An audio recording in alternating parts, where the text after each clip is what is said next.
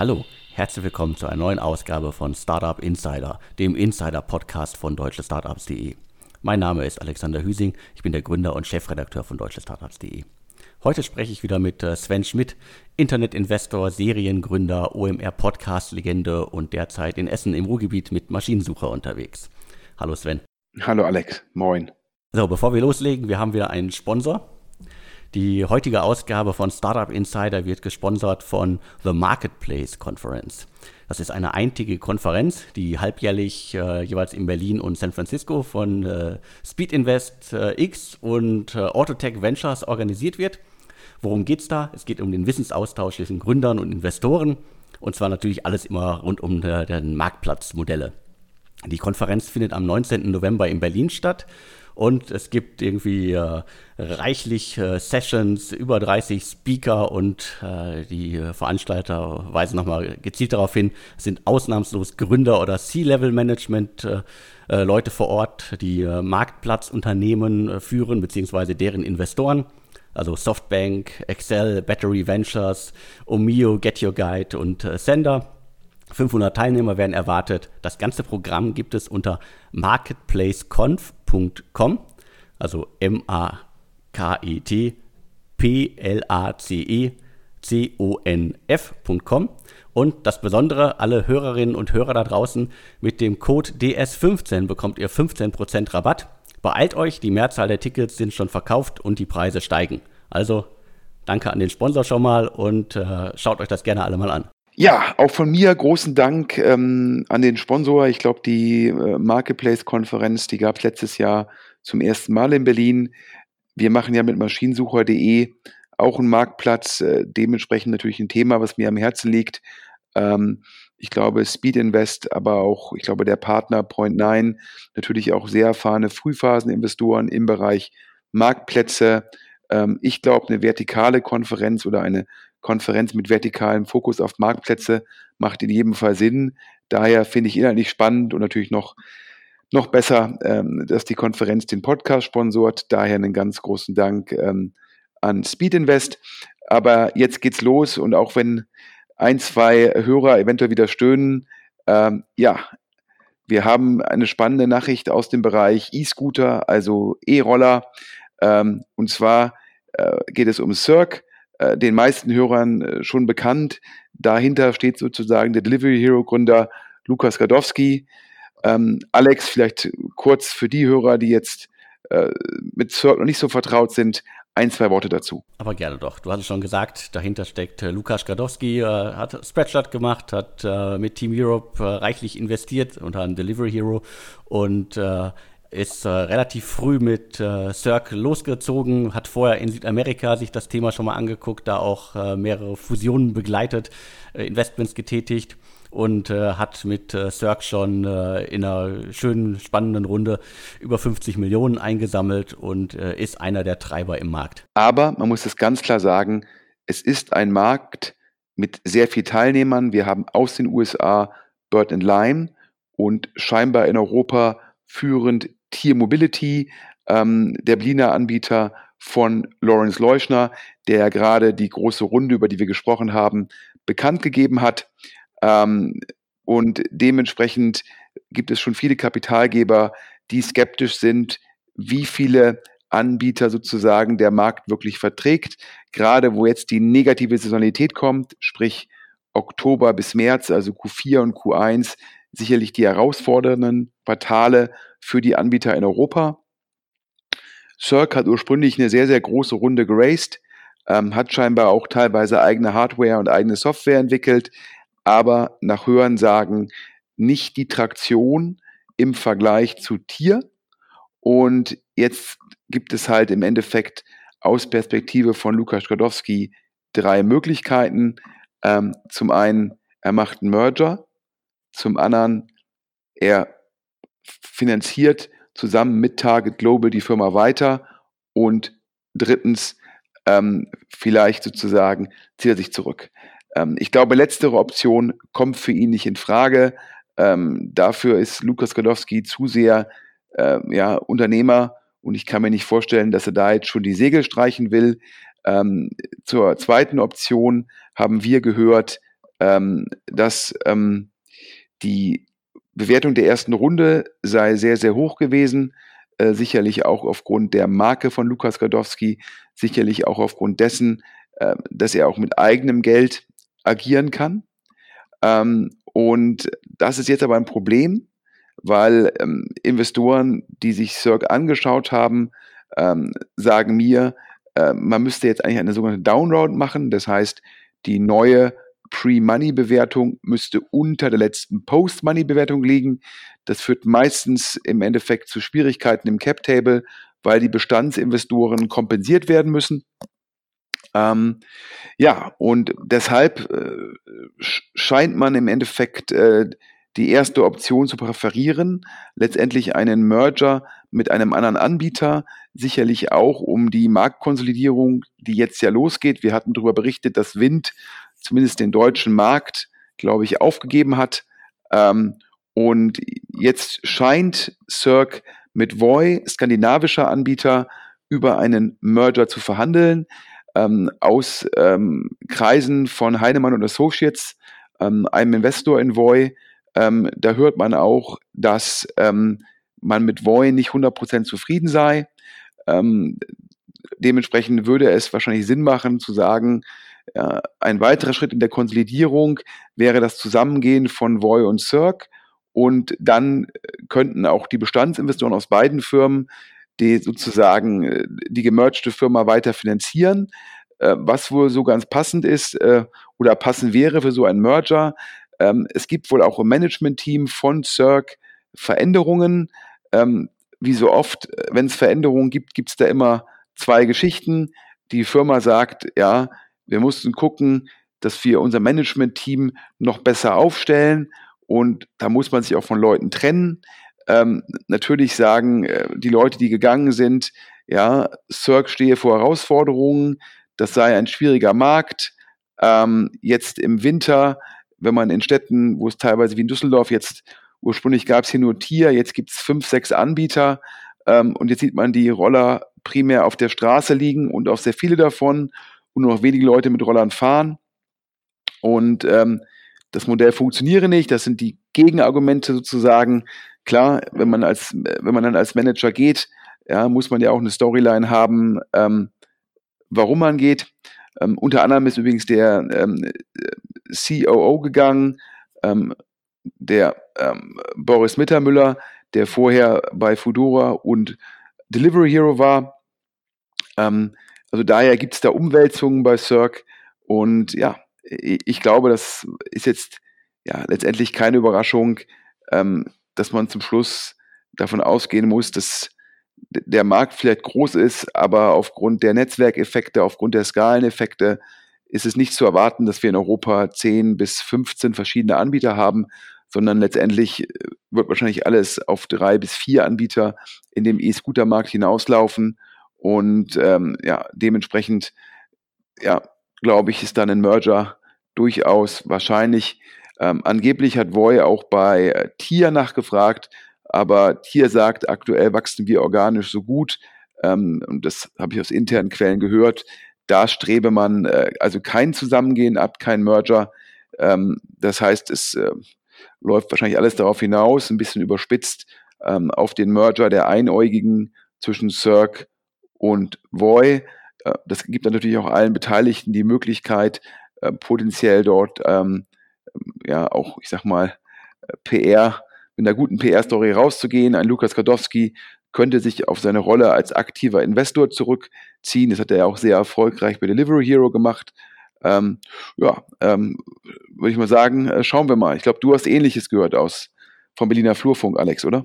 Genau, der Berliner Flurfunk, der ist da schon sehr umtriebig. Man hört einiges über die verschiedenen E-Scooter-Anbieter. Du hast es ja gerade schon gesagt, also Wind scheint sich ja komplett abgeschossen zu haben.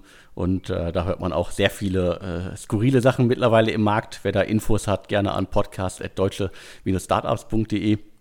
Und ja, Circ und Voi Lukasz Gadowski, Project A unter einem Dach und diverse andere Investoren, die alle in Berlin Büros haben, zu Hause sind, teilweise irgendwie auf einem Quadratkilometer innerhalb von Berlins verteilt sind.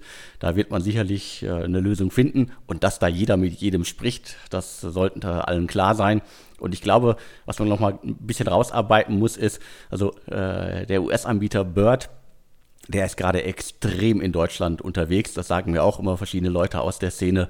Also Bird scheint den deutschen Markt wirklich nochmal im großen Stil angehen zu wollen. Suchen sehr viele Leute, haben schon sehr viele Leute eingestellt und dementsprechend kommt da weitere Großkonkurrenz. Ich meine, groß sind sie ja sowieso schon mit der Bewertung und den Investments, die sie aufgenommen haben. Also es bleibt spannend und ich freue mich, wenn Circ und Voi dann zusammengehen. Ja, ich glaube, du hast es ja erwähnt, Bird gibt jetzt auch nochmal sozusagen, macht nochmal Druck. Und wenn man bedenkt, dass, ich glaube, marktführend in Europa oder zumindest in Deutschland sicherlich Lime und Tier. Und wenn jetzt nochmal Bird mit den Skaleneffekten, mit dem Kapital auf den deutschen Markt drängt, das ist natürlich für Voi, Circ, Wind und Co. keine gute Nachricht. Das macht es noch kompetitiver. Wie gesagt, Wind scheint uns in Deutschland schon aufgegeben zu haben. Und ich würde davon ausgehen, dass es irgendeine Form des Zusammengehens von Circ und Voi geben wird, damit man da überhaupt eine Chance hat. Wir bleiben dran, aber wollen die Hörer jetzt auch nicht länger sozusagen in Anführungsstrichen mit E-Scooter-Nachrichten belästigen. Das nächste Thema, auch da werden manche Hörer schon wieder stöhnen, Pharmako und Sebastian Diemer. Da gab es Freitagabend die Pressemitteilung. Für die Hörer, die jetzt auch nicht wissen, was Pharmako ist, das ist das Cannabis-Startup, pharmazeutisches Cannabis, von Sebastian Diemer aufgesetzt, mit dem Hintergrund, dass, glaube ich, Finn Hänsel sagt, die Idee sei eigentlich von ihm gewesen, und Sebastian Diemer hätte sich da sozusagen sich derer bedient. Finn Hänsel, der ehemalige CEO von Movinga, setzt die Idee selbst um im Rahmen der Sanity Group, macht da, glaube ich, einen sehr, sehr guten Job und ganz erfolgreiches Fundraising. Da hatten wir exklusiv von der Runde berichtet, wo jetzt auch Sherry dabei ist. Pharmako, da gab es die Probleme mit glaube ich, dieser Biosynthese und mit dem Investor Heartbeat Labs und einem zu aggressiven Fundraising. Und dann ist sozusagen, ich sag mal, dieser Biosynthese-Teil von Pharmako, den hat dann sozusagen Heartbeat Labs selbst übernommen und ich glaube dafür eine separate Firma aufgesetzt. Und sozusagen das Vertriebsthema ist bei Pharmako geblieben. Und dort, Alex, gab es Freitagabend, ich glaube zuerst vom Handelsblatt vermeldet, eine Art von Exit. Genau, wir hatten ja schon vor einigen Wochen, wenn nicht Monaten, im Podcast darüber gesprochen,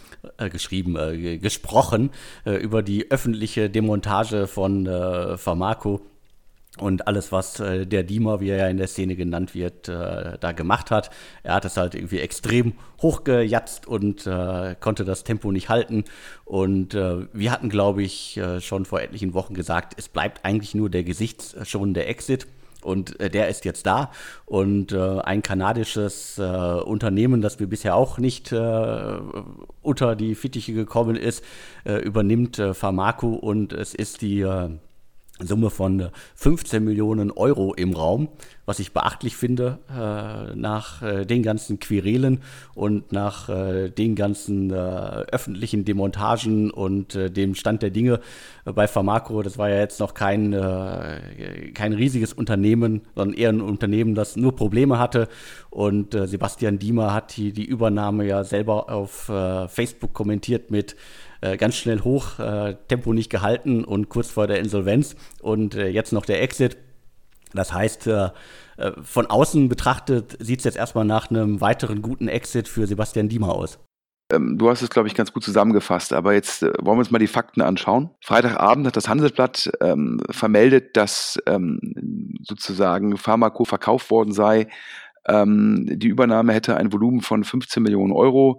Davon 3,6 Millionen Euro in Bar und 11,4 Millionen Euro in Aktien. Und das Handelsblatt hat vermeldet, zudem würde Agraflora Gesellschafter der Darlehen ablösen und Pharmako auch noch mit frischem Kapital ausstatten. Gesellschafterdarlehen, das lässt auf eine sogenannte Bridge schließen, die dann von Agraflora zurückgezahlt wird.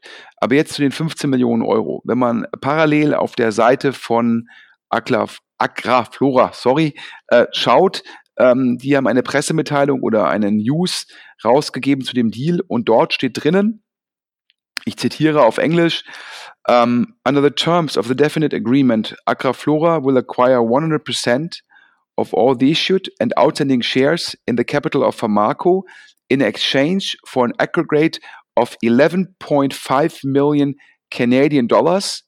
in common shares in the capital of the companies based upon a fixed pricing benchmark. Das heißt also, meines Erachtens nach steht da drin, dass Pharmako für 11,5 Millionen kanadische Dollar in Aktien sozusagen verkauft wird. 11,5 kanadische Millionen Dollar entsprechen 8 Millionen Euro in Aktien. Von einer Barkomponente steht hier nichts. Das heißt, es gibt zumindest da einen deutlichen Widerspruch zwischen dem, was das Handelsblatt kommuniziert hat und was Agraflora in der Investors Relations Sektion kommuniziert. Also statt 15 Millionen Euro nur 8 Millionen Euro und die 8 Millionen Euro auch nur in Aktien. Wir hatten ja schon gesagt, meine These war ja im Podcast, Sebastian Diemer wird gucken, dass er einen lebenslaufschonenden Exit hinbekommt, der im Endeffekt weiter in seine Marke einzahlt. Denn Sebastian Diemer weiß wie kein zweiter PR zu machen, weiß wie kein zweiter, wie die Aufmerksamkeitsökonomie funktioniert, weiß aber auch, dass er halt sagen muss, Kreditech, da habe ich meine Anteile an Nespas verkauft, Finjata, ja, da habe ich irgendwie 0.9 geholt und das läuft jetzt auch gut und jetzt habe ich mit Pharmako auch noch einen Exit hingelegt und ja, also die spannenden Nachrichten, die wir noch gehört haben, aber noch nicht verifizieren konnten, ist angeblich hat Heartbeat Labs, wenn man von den 15 Millionen Euro ausgehen würde, das 2,5-fache im Endeffekt des Geldes gemacht, von dem, was sie investiert hätten. Und ich hätte jetzt mal gesagt, Nikita Fahrengold, aber nein, Fahrengold ist die Firma von Nikita Fahrenholz. Der hatte ja scheinbar auf 50 Millionen Bewertung investiert und der kriegt angeblich sozusagen ein 1x hin, wenn das mit den 15 Millionen Euro stimmt. Wie gesagt, Agraflora schreibt von 8 Millionen Euro in Aktien. Und dazu muss man auch sagen, die Aktie von Agraflora, das ist letztendlich jetzt keine mega liquide Aktie. Auf dem Papier hat die Firma zwar eine solide Marktkapitalisierung, ich glaube von so, ja, immer noch im dreistelligen Millionen-Euro-Bereich, aber jede Aktie scheint mir dann doch eher im Penny-Bereich zu notieren, also kann man wahrscheinlich schon sagen, ein relativ intransparenter, ein relativ illiquider Penny-Stock. Das heißt, ob die Aktie das dann wirklich wert ist und was da das Upside ist, das muss die Zeit zeigen, um es so höflich zu sagen. Aber daher, zum einen, man muss den Hut ziehen vor Sebastian Diemer, der sozusagen erstmal wieder geschafft hat, seinen Kopf aus der Schlinge zu ziehen. Was übrigens spannend ist, der Mitgründer von Sebastian Diemer, in der Szene ja auch genannt, in der Zwischenzeit nicht der Wolf of Wall Street, sondern der Wolf of Cannabis. Ich spreche den Nachnamen jetzt richtig aus, Niklas Kouparanis. Nach Hörensagen, obwohl der ja eigentlich von den Investoren gegangen worden sei, hat wohl den Deal eingefädelt zwischen Agraflora und Pharmako. Und wird jetzt auch wieder dann für Pharmako bzw. Agraflora tätig sein und bekommt scheinbar auch einen Teil der Aktien, mit denen da bezahlt wird. Also, es gibt immer überraschende Wendungen bei Pharmako. Schauen wir mal, was jetzt die Zukunft von Agraflora bringt. Und vielleicht finden wir noch raus, ja, ob es wirklich 15 Millionen Euro sind. Oder doch nur 8 Millionen Euro in illiquiden Aktien. Ja, mein Gefühl würde mir fast sagen, ja, warum sollte Agraflora auf der Investor Relations Seite lügen, dass es nur 8 Millionen Euro in illiquiden Aktien sind, also in Papiergeld. Trotzdem für Sebastian Diemer, glaube ich, ist das immer noch besser als eine harte Landung. Und so kommen da alle gesichtsschonend aus der Sache raus. Ja, das auf jeden Fall. Also eine echte Überraschung. Bei den Zahlen schauen wir nochmal, was wir da herausfinden können und was die Beteiligten sagen. In den offiziellen Pressemitteilungen von Pharmako und Heartbeat Labs ist auch immer nur von den 15 Millionen die Rede. Also da ist noch ein bisschen Klärungsbedarf. Ja, ich würde mal sagen, ich sage ja immer, man muss sich immer fragen, welche Anreizsysteme hat jeder Beteiligte. Ich glaube, Sebastian Diemer, der, wie gesagt, sehr, sehr gut ist. Ich habe mal jemand gefragt, was ich von Sebastian Diemer halte. Da habe ich gesagt, ich glaube, Sebastian Diemer, der hat die Fähigkeit, sozusagen die verschiedenen Social-Media-Kanäle und PR perfekt zu bespielen. Er hat die Aufmerksamkeitsökonomie verstanden. Er weiß auch, welche Themen heiß sind. Und er ist jemand, der extrem gut im Fundraising und Verkaufen ist. Habe ich gesagt, ich glaube, Sebastian Diemer wäre sicherlich als Tech-Investment-Banker extremst erfolgreich, weil ich glaube, er kann da die ganze Klaviatur sehr gut bespielen. Ich habe aber auch immer zu demjenigen gesagt, ich glaube, er wäre ein besserer Investmentbanker, als er sozusagen ein guter Gründer ist. Denn ich glaube sozusagen, klar, Verkaufen ist extrem wichtig, aber es muss letztendlich natürlich auch operativ funktionieren. Und wenn man da hinguckt, Kreditech, hat das jemals operativ funktioniert? Ich weiß nicht. Finiata, hat das jemals operativ funktioniert? Ich weiß nicht. Pharmako, hat das jemals operativ funktioniert? Nein, in keinem Fall. Also dementsprechend ist er jemand, der, glaube ich, teilweise unglaubliche Talente besitzt, aber halt wahrscheinlich jetzt nicht derjenige ist, der operativ Bäume ausreißt. Und dementsprechend, wenn man sich die Anreizsysteme anguckt, natürlich Heartbeat Labs, wo andere VCs gesagt haben, wie könnt ihr nur in Pharmako investieren? Ja, die haben natürlich alle ein Interesse zu sagen, es sind 15 Millionen Euro, ich habe das 2,5-fache verdient. Wohingegen Agraflora natürlich ja eigentlich als börsennotierte Firma schon verpflichtet ist, die Wahrheit zu sagen. Und wenn die halt schreiben, es sind 8 Millionen Euro in Aktien, dann wäre meine These, ja, wenn man sich die Anreizsysteme der Beteiligten anschaut, dass es halt nur 8 Millionen in Aktien sind. Aber wir werden Sebastian Diemer nochmal fragen und vielleicht können wir das dann im nächsten Podcast nochmal näher erläutern, was es denn wirklich ist. Aber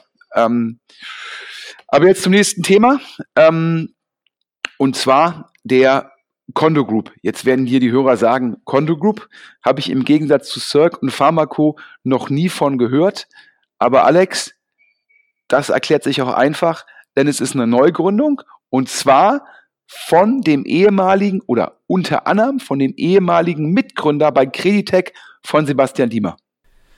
Richtig.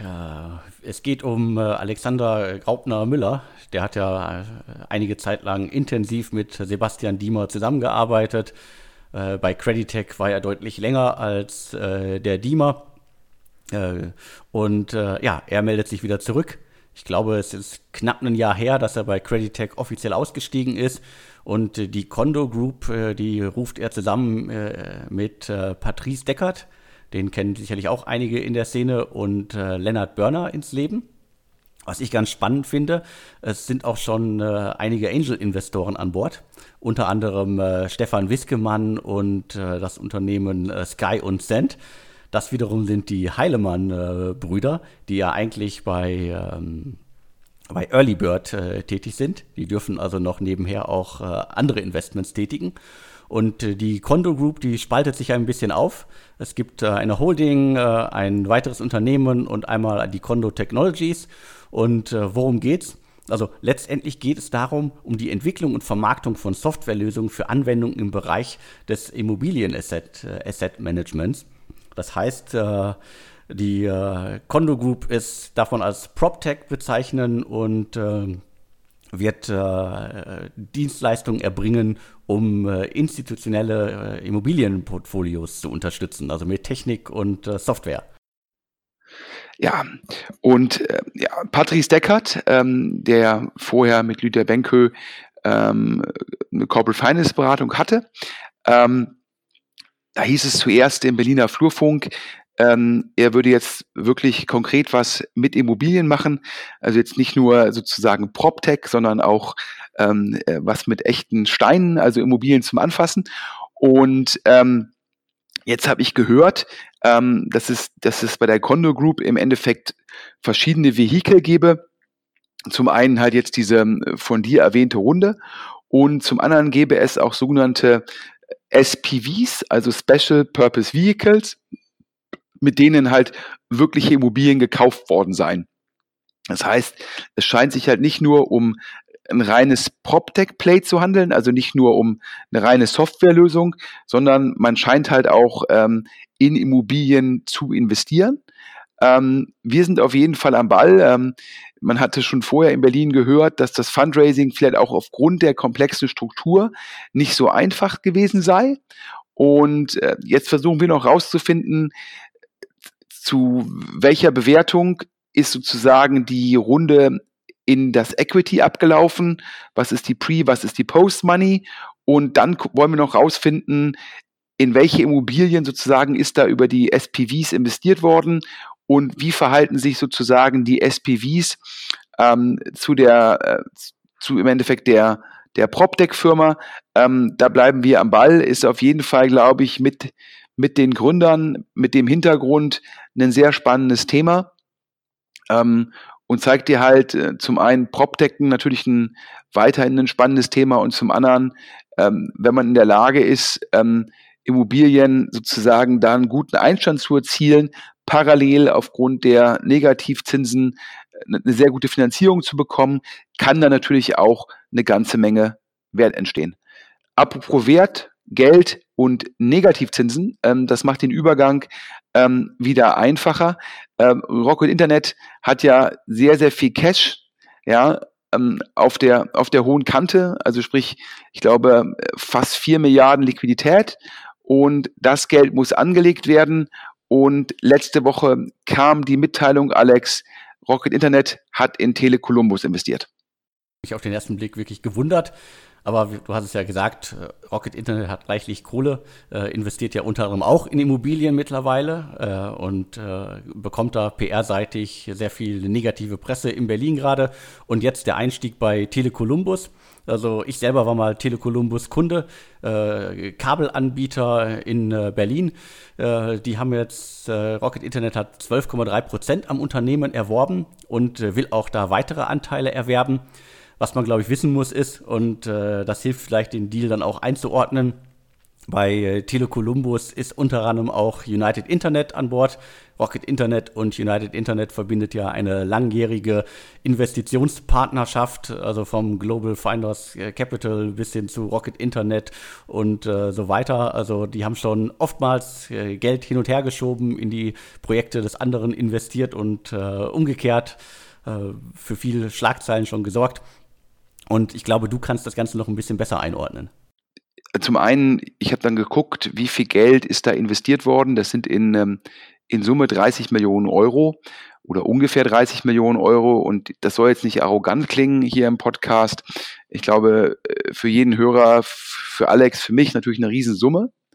Aber 30 Millionen Euro sind natürlich im Vergleich zu der Liquidität, über die Rocket verfügt, das ist, glaube ich, weniger als 1%. Ja, das heißt, es ist jetzt nicht so relevant, wie es vielleicht alleinig erscheint.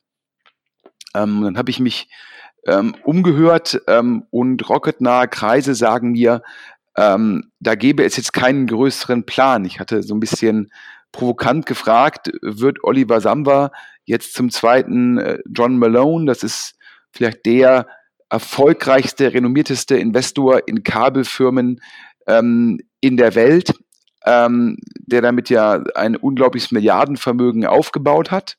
Und da wurde mir gesagt, nein, da gibt es jetzt keinen größeren Plan. Man halte sozusagen Tele Columbus bei den Kursen nur für einen attraktiven Kauf. Und man lege da einfach nur Geld an. Man hätte teilweise auch schon Amazon-Aktien gekauft. Das sei alles nur Teil der Strategie, liquide Mittel in Aktien anzulegen. Aber da gäbe es keinen größeren Plan. Und das erscheint mir ehrlich gesagt auch, ja, also aus mehreren Gründen erscheint mir es halt sehr glaubwürdig. Zum einen, 30 Millionen alleine ist halt nicht ausreichend für Rocket, um so ein Thema zu besetzen. Zweitens, ob das, was John Malone halt in den letzten Jahrzehnten gemacht hat, in den nächsten Jahrzehnten wiederholbar ist, das kann, glaube ich, bezweifelt werden. Und das Dritte, ich glaube schon, dass Oliver Samwer weiterhin seine Kernkompetenz darin sieht, in Private Companies im Tech-Bereich zu investieren und nicht sozusagen in öffentlich notierte Firmen jetzt zu investieren. Das würde, glaube ich, wenig Sinn machen. Daher glaube ich, da gibt es jetzt keinen größeren Plan dahinter, sondern es ist nur im Endeffekt einfach, ja, da hat man halt mal eben 30 Millionen investiert, was, glaube ich, für alle von uns halt ein Riesenbetrag ist, aber bei der Liquidität von Rocket halt dann doch nicht so wesentlich. Na, danke für die Einordnung und zum Abschluss machen wir jetzt nochmal einen Überblick über 5 spannende Funding-News, die uns zugetragen worden sind, und Sven, du legst direkt los mit ScoutBee. ScoutBee hatten wir ja schon mal drüber berichtet, Enterprise-Software, um potenziell den Einkauf zu optimieren. Da ist Holtzbrinck Ventures drin, da gab es eine interne Runde, damals als Signal von uns gewertet, wie gut die Firma laufen würde. Wir hatten dann berichtet, dass es da größere Investoren da investieren wollten. Jetzt haben wir als Gerücht gehört, dass es sich bei den großen Investoren um Atomico aus London, dahinter steht der Skype-Gründer, und Lakestar, dahinter steht Klaus Hommels, der auch mal in Skype investiert war. Das heißt, die handelnden Personen kennen sich. Atomico und Lakestar sollen jetzt angeblich zusammen in ScoutBee investieren und die Post-Money-Bewertung sei 9-stellig, das heißt 100 Millionen plus. Falls das stimmt, Glückwunsch an die Firma. Andere VCs, die vielleicht nicht zum Zuge gekommen sind, sagen uns, ja, sehr gute Firma, aber ihres Erachtens, da würden Atomico und Lakestar einen sehr, sehr hohen Preis zahlen. Falls das stimmt, wahrscheinlich ein sehr, sehr guter Fundraising-Job der Gründer und ein nächster Erfolg für Holtzbrinck Ventures. Ja, Alex, du hast rausgefunden, was zu Rebelle aus Hamburg. Genau, bei Rebelle, das ist ein Marktplatz für Secondhand-Designer-Mode, schon einige Jahre unterwegs. Da gab es ebenfalls eine Runde und zwar doch eine recht deutliche Runde. Details über die Höhe konnten wir leider nicht rausfinden, aber die Altinvestoren haben alle in einer internen Zwischenrunde, wie man hört, in das Unternehmen investiert. Also unter anderem das Investmentvehikel des dänischen Modeunternehmers Nils Martinsen und unter anderem HCS Beteiligungsgesellschaft und etliche Angels haben alle erneut investiert. Interne Runde. Ich habe beim Unternehmen auch indirekt nachgefragt, mich bei einigen Investoren umgehört. Da gab es leider keine Infos, auch nicht unter der Hand. Im Grunde heißt es nur, es gibt nicht viel Spannendes zu berichten. Ich finde trotzdem eine Runde bei Rebelle, die ja vorher auch schon eine 7-stellige Summe eingesammelt haben, ist auf jeden Fall berichtenswert und ich bleibe dran und schaue, was wir da noch rausfinden können. Ja, Rebelle nochmal, um das den Hörern zu sagen, Marktplatz für sozusagen Gebrauchtmode, aber für hochwertige Gebrauchtmode, teilweise fest Rebelle, auch im Rahmen eines sozusagen Concierge- oder Consignment-Dienstes, die Mode auch selbst an. Das heißt, Verkäufer können Rebelle ihren alten Teilerschrank schicken und dann verkauft Rebelle die Mode sozusagen im Auftrag, übernimmt natürlich dann auch die Logistik und die Arbeit und bekommt dann eine höhere Marge als nur ein reiner Marktplatz. Das Ganze ist, wenn man auf die Seite geht, auch stark kuratiert, weil man halt hochwertige Produkte hat. Da gibt es sicherlich 2-3 Anbieter in Deutschland. Wie so oft ist es von außen schwer zu beurteilen, wie erfolgreich die Firma ist. Ich glaube, es hängt sehr stark davon ab, wie die Kohorten bei den Verkäufern aussehen, also sprich, bleiben die Verkäufer länger dabei, also verkaufen die immer wieder über Rebelle, und auch bei den Käufern wird es wahrscheinlich sehr wichtig sein, wie kann man halt dauerhaft Berührungspunkte darstellen. Die Investoren, die da investiert haben, waren auch schon vorher drin. Wie gesagt, das kann man bei ScoutBee, war es ein sehr gutes Zeichen, die interne Runde bei Rebelle, ich glaube, da müssen wir nochmal abwarten, wie da die Deutung aussieht. Auf jeden Fall, Rebelle macht sehr, sehr gute PR. Ich war vor kurzem ganz erstaunt, das Manager-Magazin, die ja eigentlich immer sehr kritisch berichten, haben einen Podcast, da hat die Chefredaktion einen Podcast gemacht mit der Rebelle-Gründerin. Und da muss man sagen, das hörte sich für mich schon fast an wie bezahlte PR, was ja im Fall von Manager-Magazin nicht der Fall ist. Aber da hat man gemerkt, wie gut die Gründerin die Medien bespielen kann und wie gut sie das Thema verkaufen kann. Also wer sich mal fast schon perfektes Content-Marketing anhören will und das noch beim Manager-Magazin, dem sei der Podcast von Rebelle und der Chefredaktion von Manager-Magazin nahegelegt. Aber zum nächsten Thema, Thermondo. Hatten wir auch schon drüber berichtet. Alex, die Firma sicherlich auch, glaube ich, in Berlin gut bekannt. Vielleicht sagst du trotzdem mal kurz für die Hörer, was die machen. Ja, Thermondo ist mir natürlich ein Begriff, sind ja schon einige Jahre im Markt unterwegs. Wie kann man die am besten beschreiben? Das ist ein Startup, das sich im boomenden Handwerkersegment tummelt. Was machen die? Die sorgen im Grunde dafür, dass Heizungen eingebaut werden, haben massiv an ihrem Geschäftsmodell auch zuletzt gearbeitet, dass sie auch eigene Tarife anbieten können und so weiter. Also weit darüber hinaus nur darum, es geht nicht nur darum, Handwerker zu vermitteln und die Heizung einzubauen, sondern die wollen auch so einen ganzheitlichen Einsatz fahren, weil sie natürlich auch an mehreren Stellen an diesem Service verdienen wollen. Und Thermondo, da gab es schon mehrere Finanzierungsrunden, da gab es auch schon Finanzierungsrunden, wo Bestandsinvestoren ihren Prorata nicht machen wollten. Nie ein gutes Zeichen. Da gab es auch schon Veränderungen im Management, da sind schon Gründer ausgeschieden. Auch nie ein gutes Zeichen. Seit längerem versucht jetzt Thermondo eine neue Runde zu machen. Da habe ich jetzt aus Corporate Finance Beraterkreisen gehört, die sei immer noch nicht zu. Auch kein gutes Zeichen. Ich persönlich glaube, dass das, was mit WeWork passiert ist, Thermondo nicht gut tut. WeWork, primär eine Immobilienfirma, die versucht hat, sich als Tech-Firma zu verkaufen, die versucht hat, mit Enterprise SaaS Multiples an die Börse zu gehen, damit gescheitert ist. Ich glaube, Thermondo ist, egal wie gut die Pressearbeit ist, egal wie oft man versucht zu sagen, man sei auch Fintech, man sei auch PropTech. Thermondo ist zum Schluss eine Handwerkerfirma. Ja, eine Handwerkerfirma, die national vertreten ist. Ja, eine Handwerkerfirma, die versucht, eine Marke zu bauen. Aber es ist eine Handwerkerfirma und vor allem, man verkauft Heizungen. Heizungen ist ein Geschäft, was sozusagen... Das hat nicht so viele Berührungspunkte, denn es bedarf schon sozusagen eines Immobilienbesitzers mit einem großen Portfolio, damit dieser wirklich regelmäßig Heizungen kauft. Das ist meines Erachtens ein Problem für Thermondo. Und ich glaube, dass viele Investoren verstanden haben, letztendlich ist Thermondo eine Handwerkerfirma und eine Handwerkerfirma, die noch Geld verliert, die hat sozusagen wahrscheinlich eine andere Bewertung verdient als die sich Thermondo vorstellt. Daher sagen mir Corporate Finance Berater Kreise, das Fundraising von denen, das sei ein ganz, ganz dickes Brett. Aber wir hatten ja auch vor ein paar Monaten über McMakler gesprochen. Die versuchen ja letztendlich eine bundesweite sozusagen Maklerbrand aufzubauen, und zwar eher im Massenmarkt, Engels und Völkers eher im oberen Segment.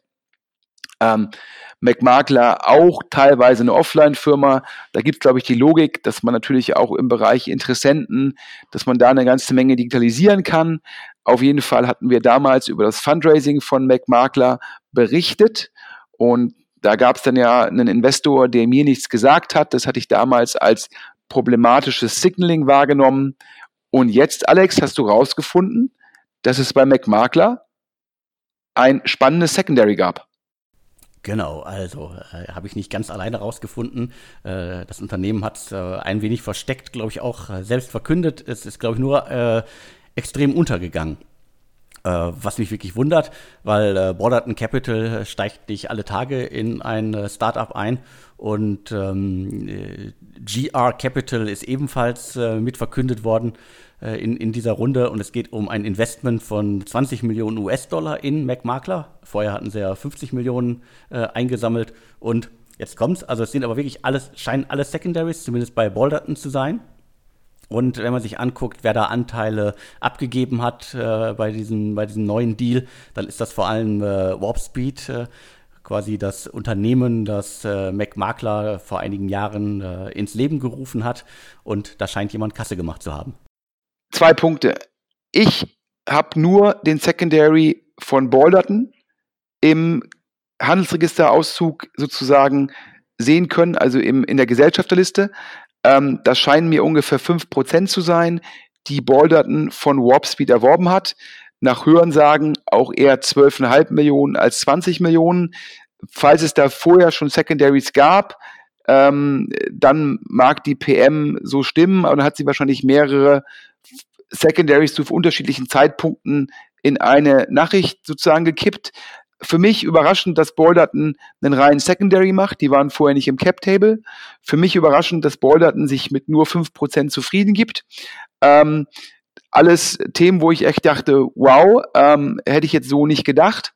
Habe ich bisher auch von Balderton, sicherlich einer der größeren und bekanntesten Londoner Investoren, so bisher nicht gesehen.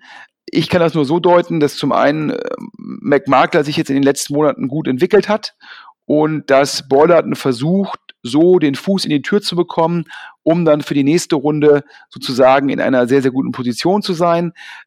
Überraschend, dass die Gründer oder die Initiatoren da jetzt Anteile abgeben, aber vielleicht wollten sie auch die Initialkosten wieder vom Tisch nehmen, was ja teilweise auch im Endeffekt ein sinnvolles Vorgehen ist. All in, auf jeden Fall eine spannende Entwicklung. Aber kommen wir jetzt zum letzten Punkt. Alex, Outfittery, die ja auch bekannt. Und Outfittery hat ja vor ein paar Monaten mit Modo Moto gemerged. Das stimmt. Outfittery seit einigen Jahren ebenso wie Modo Moto im Boxengeschäft unterwegs. Das heißt, ich kann mir über das Unternehmen Klamotten zu bestimmten Stilen nach Hause schicken lassen. Sehr personalintensives Geschäftsmodell.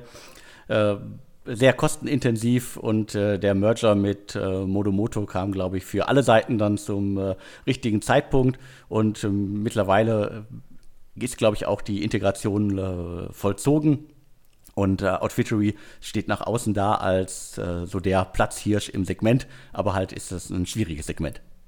Korrekt, wir hatten ja damals, hatte ich ja ein bisschen bösartig gesagt, der Merger von zwei Einäugigen machte irgendwie keinen Sehenden. Warum habe ich das gesagt? Zum einen habe ich gesagt, das Geschäftsmodell von Outfittery bzw. Modo Moto, ich glaube, das Vorbild war der Trunk Club aus den USA, das war schwierig, das ist schwierig, das bleibt schwierig. A, wie akquiriere ich die Kunden? B, wie vermeide ich den Churn? Das Modell hat hohe Kundenakquisitionskosten. Nach Hörensagen, nach der 4. Box sind die Männer, die sich dann sozusagen das in Anführungsstriche Fashion-Abo von Outfittery bestellen, wieder weg. Und auch die 4 Boxen werden zum größten Teil die Ware zurückgeschickt. Da gibt es halt Retouren.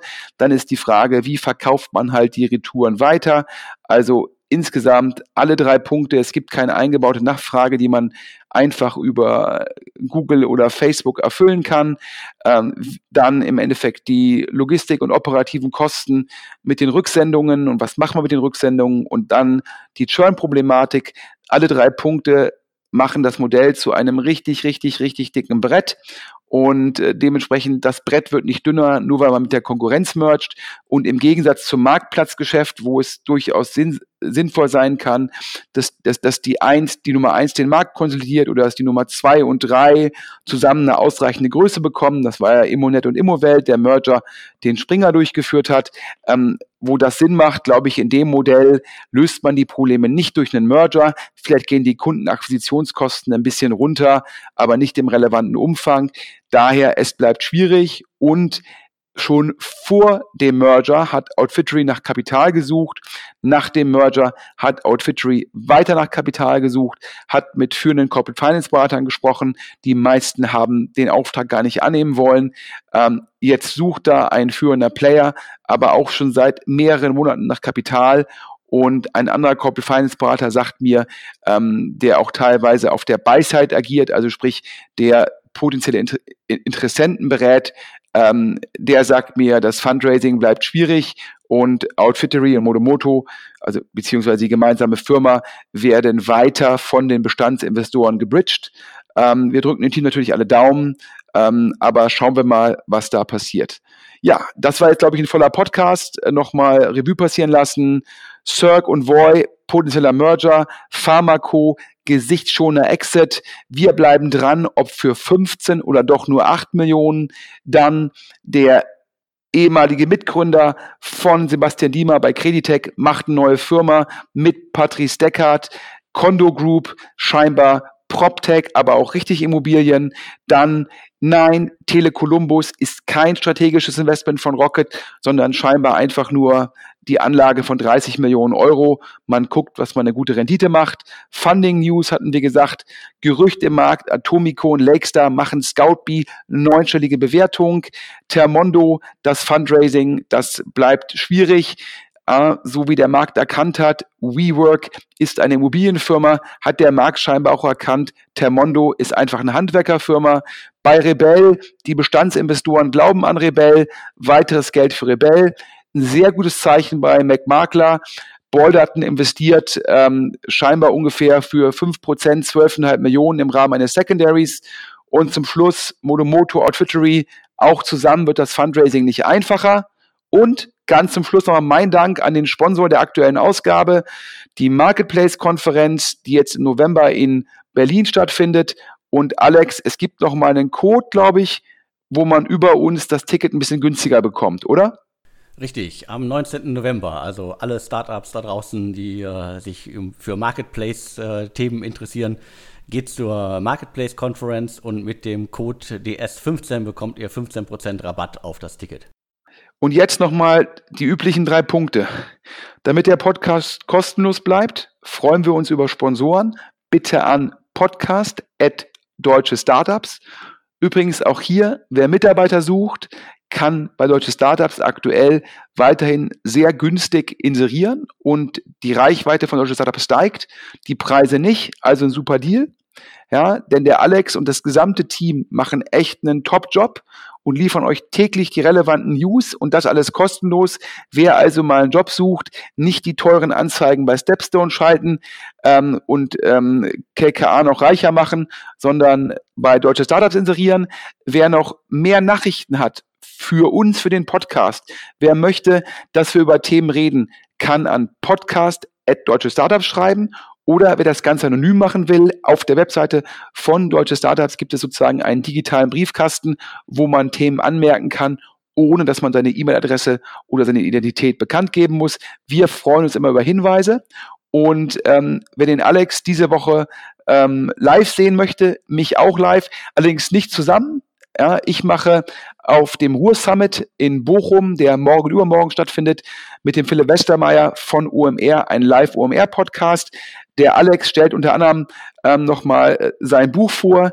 Ich glaube, moderiert auch ein Panel und ist, glaube ich, von heute Abend, da geht's los mit dem TEF-Dinner und dann 2 Tage, ich glaube, volles Programm, 4.500 Leute. Und Alex, du bist, glaube ich, beide Tage vor Ort und kannst da auch von Hörern und Lesern angesprochen werden.